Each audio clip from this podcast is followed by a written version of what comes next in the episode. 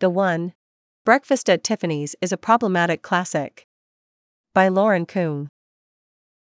Breakfast at Tiffany's is the pinnacle of questionable yet iconic 20th century American cinema. Notable for its portrayal of New York City, the film captures the glamour and excitement of the early 1960s through costuming and set.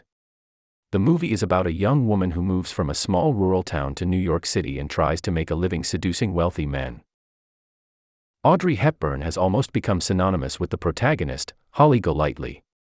The image of Hepburn in her little black dress with pearls and large sunglasses, carrying an oversized cigarette holder, is burned in the collective mindset of society. Breakfast at Tiffany's is an indisputable aesthetic classic, remaining popular despite being released more than half a century ago. However, the romantic comedy is problematic in that it reflects the harmful societal biases that were prevalent in the 60s. Although we can recognize that it is a product of its time, it is almost impossible to move beyond those biases if we continue to place this film on a pedestal. Breakfast at Tiffany's is appealing because it reminds us of the old romantic ideals of Hollywood, wrapped up in 1960s glitz and glam.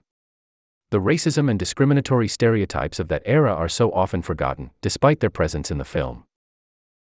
For example, I. Y. Yunioshi, Holly's Japanese neighbor in the movie, is played by a white actor in yellow face makeup to be a mimicry of a Japanese man. His character is made out to be the comedic relief, yet the comedy is at the expense of his race. He speaks in a heavy accent and uses exaggerated facial expressions. This illustrates how little regard Hollywood had for authentic portrayals of people of color. Not only does this portrayal reinforce negative stereotypes, it is also dehumanizing, as Yunioshi becomes a caricature. This form of racism has been used in Hollywood for decades. By continuing to idealize Breakfast at Tiffany's, we are essentially stating that the glamour of the aesthetic is more important than disavowing its blatant racism. The movie is also hardly good enough to warrant ignoring the problematic aspects. It is an enjoyable movie but has a thin plot, flat characters, and story that does not lead me to rewatch the film.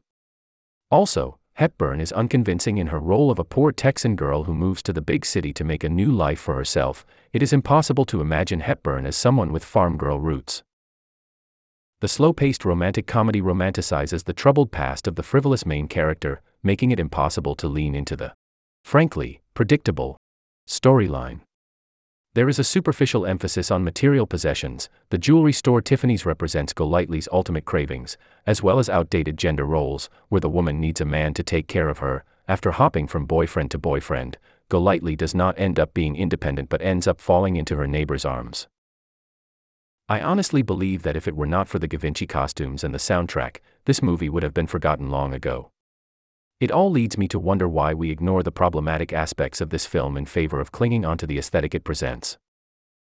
Editor's note This article is a review and includes subjective thoughts, opinions, and critiques. Lauren is a desk editor for sports, a beat reporter for news, and a columnist for art and life. You can contact her at lkung at stanforddaily.com.